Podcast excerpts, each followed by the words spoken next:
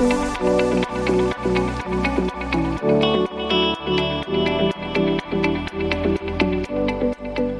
der Spur. Alles, was in der Transport- und Nutzfahrzeugbranche wichtig ist. Trends und smarte Ideen von Insidern für Insider.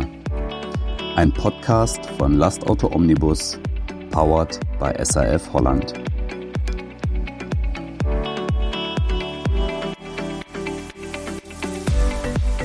Herzlich willkommen zu In der Spur, einer neuen Folge unseres Podcasts powered by SAF Holland.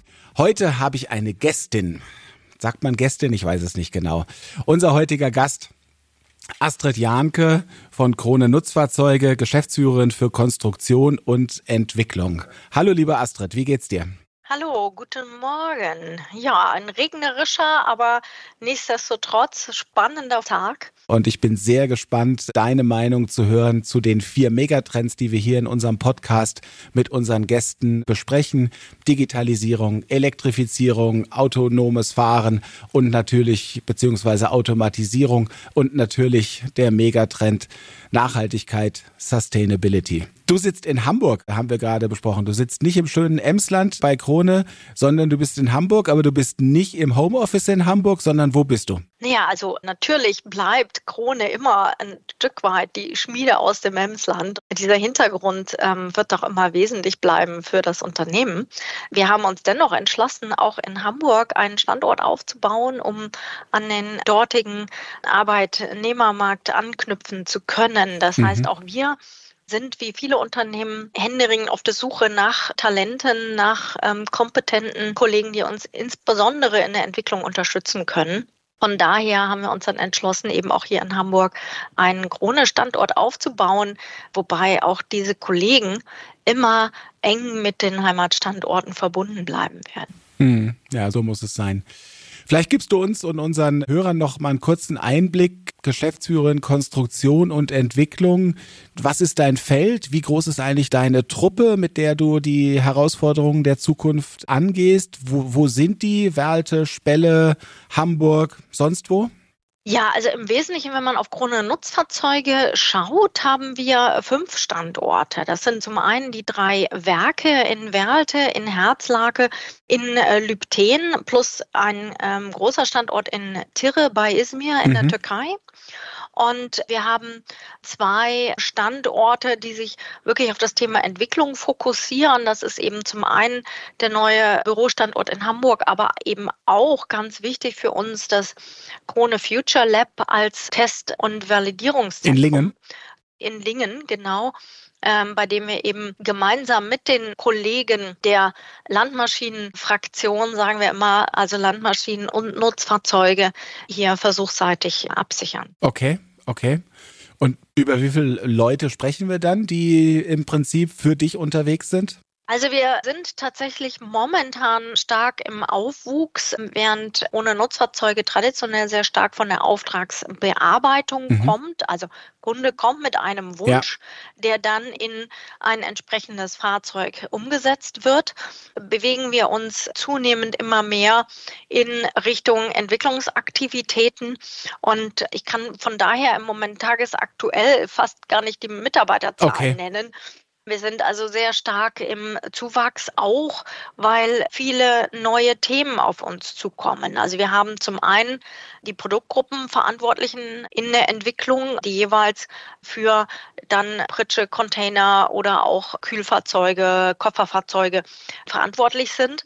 Und wir haben eben dazu auch querschnittlich organisiert Bereiche wie die Elektronikentwicklung, die auch extrem im Umbruch mhm. sind. Mhm. Okay, okay.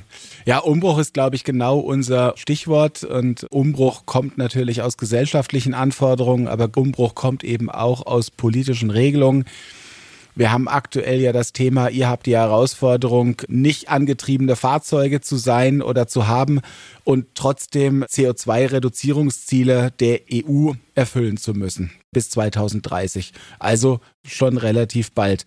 Ja, was, was tut ihr? Was kann man überhaupt tun? Oder was ist es überhaupt zu verstehen? Ist es überhaupt mit den Kunden, mit den Verwendern eurer Produkte, ist es überhaupt realistisch und machbar, solche Ziele erreichen zu können?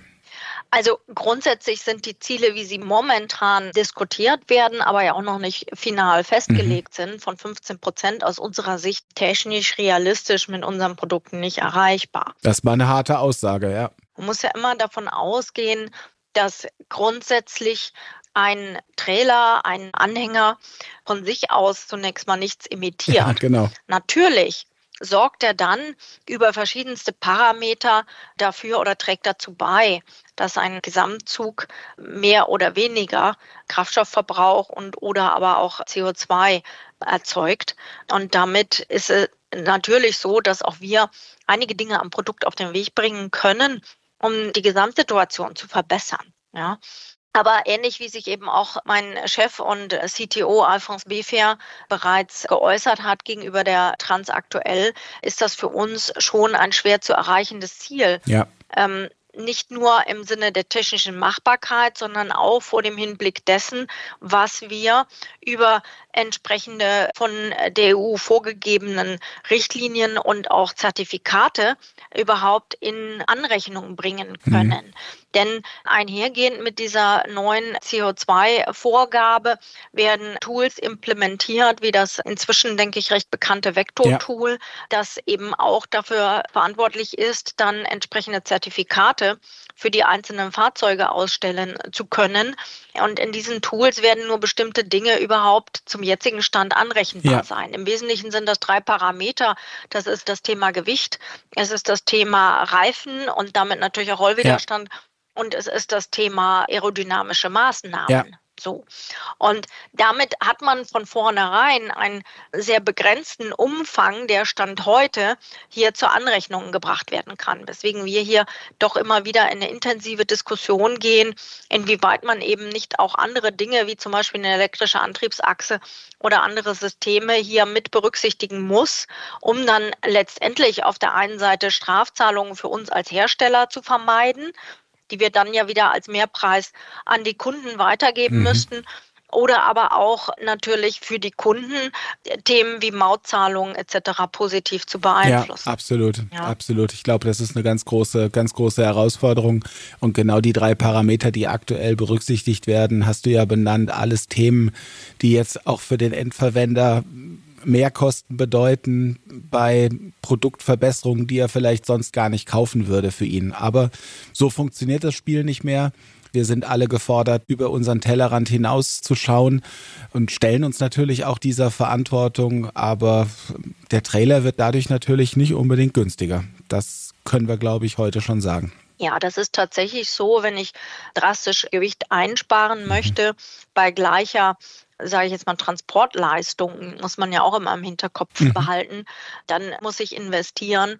Wenn ich Reifen mit extrem geringen Rollwiderständen einsetzen möchte, die dann im Zweifel auch höheren Verschleiß ja. haben etc., ja. werde ich investieren ja. müssen wenn ich Aerodynamikbauteile zusätzlich an die Fahrzeuge anbringe, wird das Geld genau. kosten. Und all das müssen wir natürlich gucken, wie wir damit einen vernünftigen Umgang finden, damit das Ganze sowohl für die Hersteller auf der einen Seite wie eben auch für die Kunden auf der anderen Seite in einem vertretbaren Umfang auch umgesetzt ja, werden kann. Absolut, absolut. Und da sieht man, finde ich, jetzt auch schon schön, in welch spannender Zeit wir natürlich leben, die durch unsere vier Megatrends ein Stück weit betrieben wird. Wenn wir mal in die Digitalisierung einsteigen und beim Trailer bleiben, haben wir ja das Thema, auch der Trailer muss ja smart werden oder ist schon längst smart. Das heißt, wir brauchen neue Technologie, wir brauchen eigentlich auch neue Bauteile, die jetzt vielleicht gewichtstechnisch nicht so ins Gewicht fallen, aber nichtsdestotrotz ist das doch aus meiner Sicht ein großes Bauteil, was wir berücksichtigen müssen beim Trailer der Zukunft, oder? Ja, definitiv. Wobei sich daraus ja auch deutliche Chancen ergeben. Also das fängt an bei vergleichsweise einfachen Themen wie dem Smart Assistant, wo jeder Kunde über QR-Code und Smartphone den aktuellen Stand und die Einsatzbereitschaft seines Trailers überprüfen kann. Mhm was natürlich auch den großen Petitionen und Betreibern beim Überblick über ihre Flotten äh, bestmöglich unterstützt. Es gibt aber eben auch ähm, zunehmend natürlich Systeme wie äh, Smart Capacity Management, bei denen man durch eine klare Überwachung auch des Fahrzeugbeladezustands, wie viel und was ist geladen, hier versucht, die Transportleistungen zu optimieren, damit man eben auch als Flottenbetreiber wirklich steuern kann und genau weiß, in welchem Fahrzeug kann ich eigentlich an welcher Stelle oder an welchem Stück der Fahrtstrecke dann eben auch wie reagieren mhm. und gegebenenfalls zusätzliche Ladungen aufnehmen etc etc damit man eben auch das vorhandene Transportvolumen hier optimieren kann.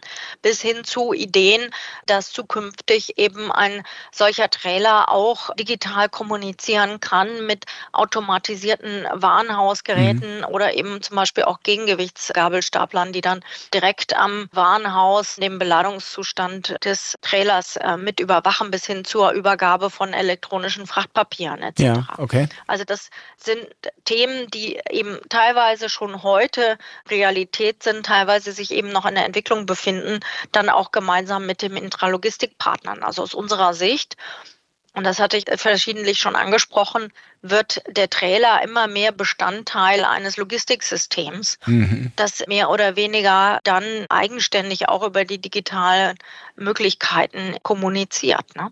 beziehungsweise wo dann auch die Betreiber doch eine Vielzahl an Informationen zur Verfügung gestellt bekommen, um hier über ihre Flotte Kapazitäten und Laufleistungen zu optimieren. Und es im Prinzip dann doch noch als, ja, den Trailer als Ladungsträger wahrzunehmen, der im Prinzip auch im eigenen Warenhaus und, oder im eigenen Warehouse, im eigenen Lager unterwegs sein könnte, ne? So, wenn ich dich richtig verstehe. Mhm. Ja, also noch ein Punkt mehr, wo wir Daten integrieren müssen in Zukunft. Mhm.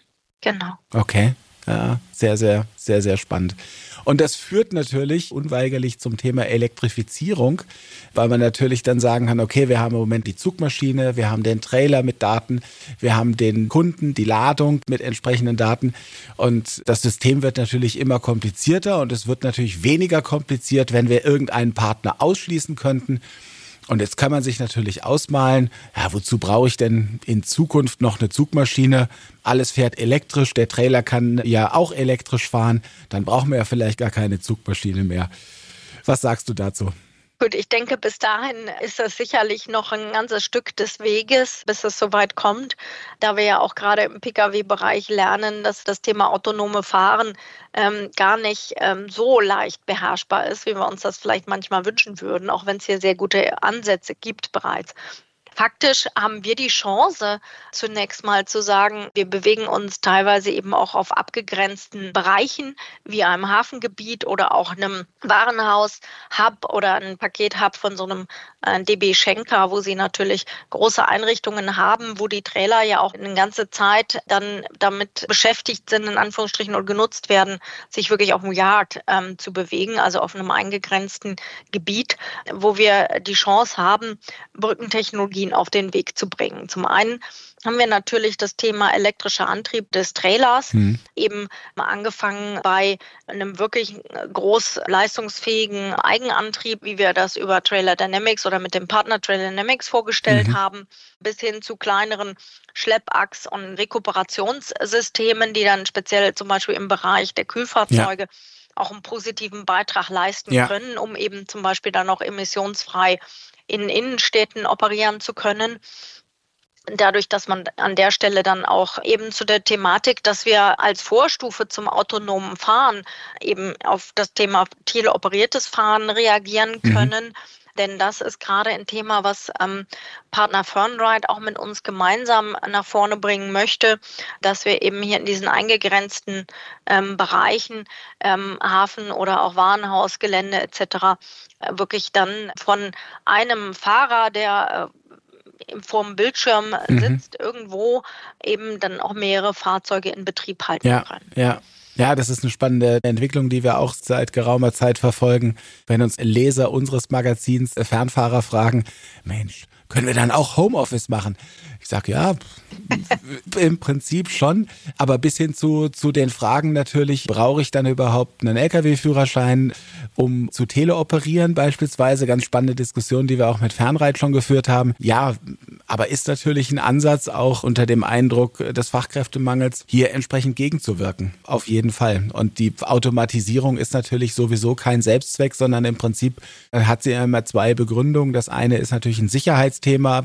Wenn wir nur automatisiert unterwegs sind, haben wir die Möglichkeit, äh, unfallfreier unterwegs zu sein.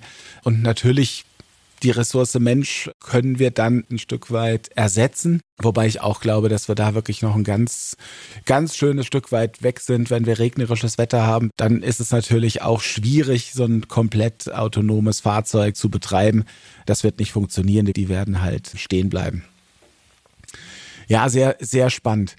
Wenn wir ich hatte Elektrifizierung eigentlich anmoderiert, aber im Prinzip hast du richtig in, in Richtung Automatisierung und autonomes Fahren äh, äh, geleitet. Aber wenn wir zur Elektrifizierung nochmal noch mal zurückkommen, du hast schon angesprochen, ihr habt einen Partner mit Trailer Dynamics, der da in den letzten Monaten starke Fortschritte gemacht hat mit einem, mit einem System, was natürlich den einen oder anderen Nachteil mit sich bringt. Natürlich ist es schwer, natürlich kostet es Geld. Aber der Ansatz ist natürlich sehr, sehr innovativ, dass der Trailer im Prinzip auch antreibt, das ganze System. Nimm uns mal mit, wie ist da euer Fahrplan? Wie wollt ihr da weitermachen? Gut, wir sind momentan dabei und haben das eben auch gemeinsam mit Trailer Dynamics auf den Weg gebracht, konkret in die Produktentstehung jetzt einzu, ja, oder daran zu arbeiten. Mhm. Das heißt, wir sind dabei, eben zu schauen, wie bekommen wir äh, dieses ähm, System sicher in unsere Fahrzeuge, damit das dann auch ein verkaufsfähiges Produkt wird. Wir sind intensiv dabei, auch die notwendigen Grundvoraussetzungen mit den relevanten Genehmigungsbehörden voranzutreiben. Ja, ein Thema. Auch das ja. ja noch ein Thema, ja. weil eben der Trailer heute als angetriebenes Fahrzeug so gar nicht zulassungsfähig ist, weil das gab es bislang schlichtweg nicht. Also auch da sind wir sehr aktiv und wir sind natürlich eben dann dabei, ähm, auch zu schauen, auch mit äh, großen Kunden, die hier sehr starkes Interesse haben, wie DB Schenker und anderen, hier ein Optimum zu finden zwischen den von dir auch genannten Parametern. Also welche Leistungen brauchen mhm. wir hier tatsächlich? Wie ist der optimale Auslegungspunkt? Zum einen natürlich für die Antriebsachse selbst, für dann auch die Batteriekapazitäten und Batteriegrößen bis hin zu, dass wir natürlich auch hier schauen, dass wir Themen wie diese Kingpin-Steuerung soweit absichern, eben wirklich auch in allen Fehlerfällen sicher funktioniert. Mhm ähnlich wie beim äh, autonomen Fahren ist eben auch hier eine Feinabstimmung der Systemarchitektur notwendig ja. mit allem, was ja, dazugehört. Ja. einschließlich Sensoren etc. etc. Okay. Also da sind wir intensiv dran. Und ähm, ich denke, dass wir eben auch im Zusammenhang jetzt mit den zunächst mal kleineren Systemen, die auch Firmen ja wie SAF und BPW teilweise in Kooperation mit den großen Kühlgerätehersteller ja. mit uns gemeinsam auf den Weg bringen, hier auch schon sehr viele Erfahrungen sammeln mhm. werden wo hier die optimalen Betriebspunkte mhm. liegen. Ja? Also da sind wir dabei, verkaufsfähige Produkte auf den Markt zu bringen, die dann eben vom Gesamt-TCO her auch wirklich interessant werden. Mhm. Und ich glaube tatsächlich an der Stelle hilft natürlich auch ein Stück weit die CO2-Gesetzgebung, auch wenn sie für uns sehr herausfordernd ja. ist. Aber sie öffnet natürlich auf der anderen Seite auch Spielräume, hier zu investieren. Ja, was viele Kunden so sicherlich bislang nicht auf dem Schirm hatten. Ja, definitiv, ja. definitiv. Eine gewisse Förderkulisse äh, des Staates würde natürlich auch helfen, aber ich glaube, auf diesen Push werden wir im nächsten Jahr verzichten müssen. Oder weitgehend verzichten müssen, wie es ja, im Moment aussieht. Ist natürlich auch die viel erwähnte Infrastruktur, ne, Themen auch wie Verfügbarkeit von Chips. Wir haben auch im VDA wieder den European Chips Act diskutiert mhm. kürzlich. Mhm. Also, dass letztendlich die Gesetzgebung in Summe sich so weit verändert, dass wir auch hier wirkungsvoll werden können. Das trifft ja sowohl die Truckhersteller wie auch die Trailerhersteller. Absolut. Die in diesem Veränderungsprozess auch die Unterstützung sicherlich von außen. Ja, brauchen. ja, ja, ja, ja. Aber am besten ist es natürlich, die Innovationen rechnen sich äh, von allein, dann ist es natürlich am einfachsten, es im Prinzip auch durchzusetzen. Aber da sind wir natürlich noch wirklich auf dem, auf dem Weg. Und du hast es ja gerade auch angesprochen, das Thema, ich glaube, Rekuperationsachsen, um äh, Kühlgeräte elektrisch zu betreiben hätte ich jetzt fast gesagt, müsste man Haken dran machen. Also das wird, glaube ich, sehr schnell auch umgesetzt werden äh, können. Bedeutet auch einen ordentlichen Mehrpreis, aber nicht so viel Mehrgewicht. Also da, glaube ich, sind wir auch bei der Kundenakzeptanz relativ schnell da. Wir haben ja auch immer ein Herz für ein nicht dieselbetriebenes Kühlgerät. Das macht auch dem Fahrer und den Umstehenden, die da parken, auf jeden Fall Spaß. Ich finde die, die Entwicklung um den wirklich angetriebenen Trailer mit einer echten Antriebsachse, wie Trailer Dynamics das macht, das finde ich spannend, wirklich sehr spannend. Regulatorisch hast du es ange, angedeutet, es ist ein Riesenaufriss, weil eigentlich dieser Fall nicht vorgesehen ist und dementsprechend auch noch nicht reguliert ist. Und äh, wenn man, äh, du hast gesagt, ihr seid jetzt dabei, im Prinzip ein Produkt aufzusetzen, Kannst du uns einen Ausblick geben, wann man mit so einem Produkt wirklich rechnen kann? Wann kann ich das wirklich kaufen? Gut, das hängt natürlich von vielen Parametern ab. Ne? Da ist ein Teil in unserer Hand, was das Thema äh, Produktentwicklung mhm. und Absicherung dieser Produktentwicklung anbelangt. Da spielt aber dann natürlich auch wieder äh, Markt und Gesetzgebung mit mhm. rein. Mhm und eben auch, inwieweit sich dann äh, so ein Produkt im Markt durchsetzen ja. kann. Ne? Ich glaube, wir haben das Thema auf alle Fälle sehr zeitnah im Blick. Ja, wir reden ja häufig bei dem Thema CO2 von Zeitschienen bis 2030. Ja. Äh, wir werden sicherlich deutlich vorher mit solchen Produkten kommen inwieweit das dann in Richtung Marktdurchsetzung auch in Verbindung mit den batterieelektrischen Fahrzeugen zum Beispiel ähm, im Sinne Langstreckenunterstützung oder aber eben dann auch auf entsprechenden Kurzstrecken als Unterstützung angenommen wird vom Markt. Das ist, glaube ich, im Moment ehrlicherweise ein bisschen Glaskugel lesen auch. Ich bin mhm. deswegen auch so vorsichtig an der Stelle, weil wir ja auch gerade erleben, auch auf Seiten der Truck, Hersteller wie auch Pkw. Ne? Äh, gerade jüngst war jetzt wieder in den Nachrichten, dass die Zulage für die Elektrofahrzeuge gestrichen wurde ja, jetzt im Rahmen ja, ja, des neuen Haushaltspakets. Und sofort werden sich dort sicherlich auch die Verkaufszahlen wieder ein Stück weit nach unten bewegen. Also das ist, glaube ich, im Moment sehr vermessen, da eine Prognose aufzustellen. Verfügbarkeit ist das eine, Kunden- und Marktnachfrage das andere. Und wie sich das eben auch reguliert, das ist von sehr vielen Parametern. Ja, ich glaube, ich glaube, ich glaube auch, wenn wir auch sehen, äh, ähm, die großen Lkw-Hersteller mit ihren Elektromodellen, ob Mercedes oder MAN, haben jetzt ein Start of Production für Ende 2024 vorgesehen. Klar, die Orderbücher sind offen, du kannst hingehen und bestellen. Aber das heißt, wir sehr werden da elektrisch betriebene Trucks in größerer Anzahl auch erst 2025 sehen. Und ich schätze jetzt mal, dass das Trailer-Thema eher noch oder auf jeden Fall noch hinten dran hängt. Also, wenn ich wetten müsste, würde ich sagen, nicht vor 2026. Und dann muss, glaube ich, auch schon vieles glatt gehen. Da muss vieles glatt gehen und da müssen auch Themen sichergestellt sein, wie Komponentenverfügbarkeit. Richtig. Äh, wo wir auch immer wieder in die Lieferkettenabhängigkeiten geraten. Mhm. Ich kann eben sagen, von unserer Seite her, wir arbeiten mit Hochdruck daran. Wir haben ein hohes Interesse an diesen Technologien. Mhm. Wir entwickeln uns hier jetzt kontinuierlich weiter. Als Verantwortliche für Konstruktion und Entwicklung setze ich eben sehr stark auch auf den weiteren Kernkompetenzaufbau an dieser Stelle, weil wir hier doch auch mit vielen Themen konfrontiert werden, die neu sind für die Branche. Ja. Und da ergeben sich auch eine Menge Chancen, sag ich mal, auch diesen Bereich überhaupt attraktiv zu machen, auch gerade für junge Ingenieure. Mhm. Das ist also ganz spannend. Und worüber wir noch jetzt gar nicht gesprochen hatten, war eben auch, dass diese Technologien natürlich auch in Richtung Automatisierung wiederum einige Möglichkeiten bieten. Denn wenn wir schon den Fahrer haben, der dann am liebsten im Homeoffice unterwegs ist und mehrere Trailer parallel operiert. Weiß ich nicht, ob das wirklich so ist. Die meisten fahren, glaube ich, auch ganz gerne. Gut, das mag auch sein. Ja. Man äh, sitzt man auch nicht permanent zu Hause. Vielleicht wird es zukünftig erstmal eine Mischung werden. Aber es ist schon so, dass wir uns eben auch der Herausforderung stellen müssen, dass wir dann unter Umständen nicht mehr den Menschen haben, der eben rund um den Trailer die ganzen Teilfunktionen dann auch betätigt. Mhm. Sei es jetzt das Runterkurbeln von irgendwelchen Stützbeinen, sei es, dass beim An- und Ankuppeln eben Pneumatik und Elektrik mhm. gesteckt werden etc. Ja, ja. Oder aber schlichtweg dann auch irgendwelche Türen oder Planen geöffnet werden. Und das sind natürlich Themen, mit denen wir uns intensiv auseinandersetzen. Hier hat man ja auch verschiedene Vorschläge durchaus schon gesehen, auch auf der IAA und diversen vergleichbaren Messen und Veranstaltungen. Und das ist definitiv auch noch ein Bereich, wo wir hinschauen werden. Ja, bislang war es eben, denke ich, tatsächlich so, dass hier der Fahrrad immer noch die effizienteste und effektivste Lösung war. Ich denke, Absolut. das wird sich sehr stark verändern und dann wird es eben auch interessant, auch hier wieder in entsprechende Mechatronik und Aktuatorik zu investieren, ah, die das dann okay, eben da auch von alleine bewerkstelligen kann. Genau. Ja, da machst du wirklich nochmal ein schönes neues Feld auf und 2024 treffen wir uns ja alle wieder in Hannover zur IAA Transportation.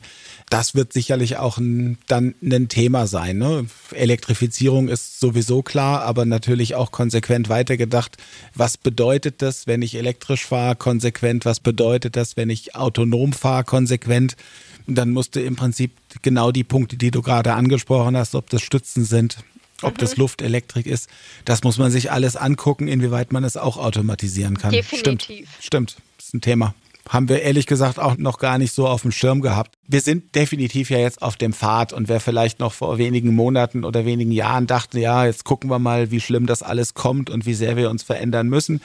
Ich glaube, den können wir heute mitgeben. Wir werden uns sehr verändern. Das ist definitiv klar. Und ähm, dann bedeutet es eben auch, das Ganze komplett zu Ende zu denken. Ja, und ich sehe gerade, wie die Stützen runterfahren und automatisch und ich kann da keinen Fehler mehr machen. Auch ganz angenehm eigentlich. Also hat auch große Vorteile. Sehr schön. Wunderbar, wunderbar. Ja, ein paar Forstritt. An allen Themen sind wir vorbeigekommen. Wir haben viel gelernt, was euch beschäftigt. Wir haben viel gelernt, was dich so beschäftigt. Vielen, vielen Dank dafür. Ich hoffe, dir hat es genauso viel Spaß gemacht wie mir unser kleines Gespräch. Ja, vielen Dank. Also in dem Sinne denke ich eben auch, wir werden äh, dort noch viele Gespräche führen, äh, was die Zukunft ja. anbelangt. Und wir von Krone sind eben dabei, uns auch entsprechend aufzustellen. Schon heute für mehr morgen, kann man, glaube ich, sagen. Und freuen uns auch auf durchaus auf die Dinge, die da kommen, wie herausfordernd sie auch sein mögen. Aber ich glaube, wir sind ähm, gut aufgestellt, um das auch zu meistern. Ganz genau so sehen wir es auch. Wir wollen unsere Leser, Hörer, User, Teilnehmer ne, ähm, natürlich auch bestmöglich informieren über alle möglichen Kanäle. Und ich finde, gerade so ein, in so einem Gespräch erfährt man natürlich immer auch noch mal mehr als in einem längsten Fachartikel, was nicht bedeutet, dass wir das eine lassen werden. Wir sind vollkommen hybrid auch in Zukunft noch unterwegs, müssen das eine tun, ohne das andere zu lassen. Aber damit sind wir in der Industrie, glaube ich, im Moment auch alle beschäftigt. Wir müssen viele Dinge noch tun, aber wir müssen alles, was wir tun, hinterfragen und schauen, wo wir es verändern können.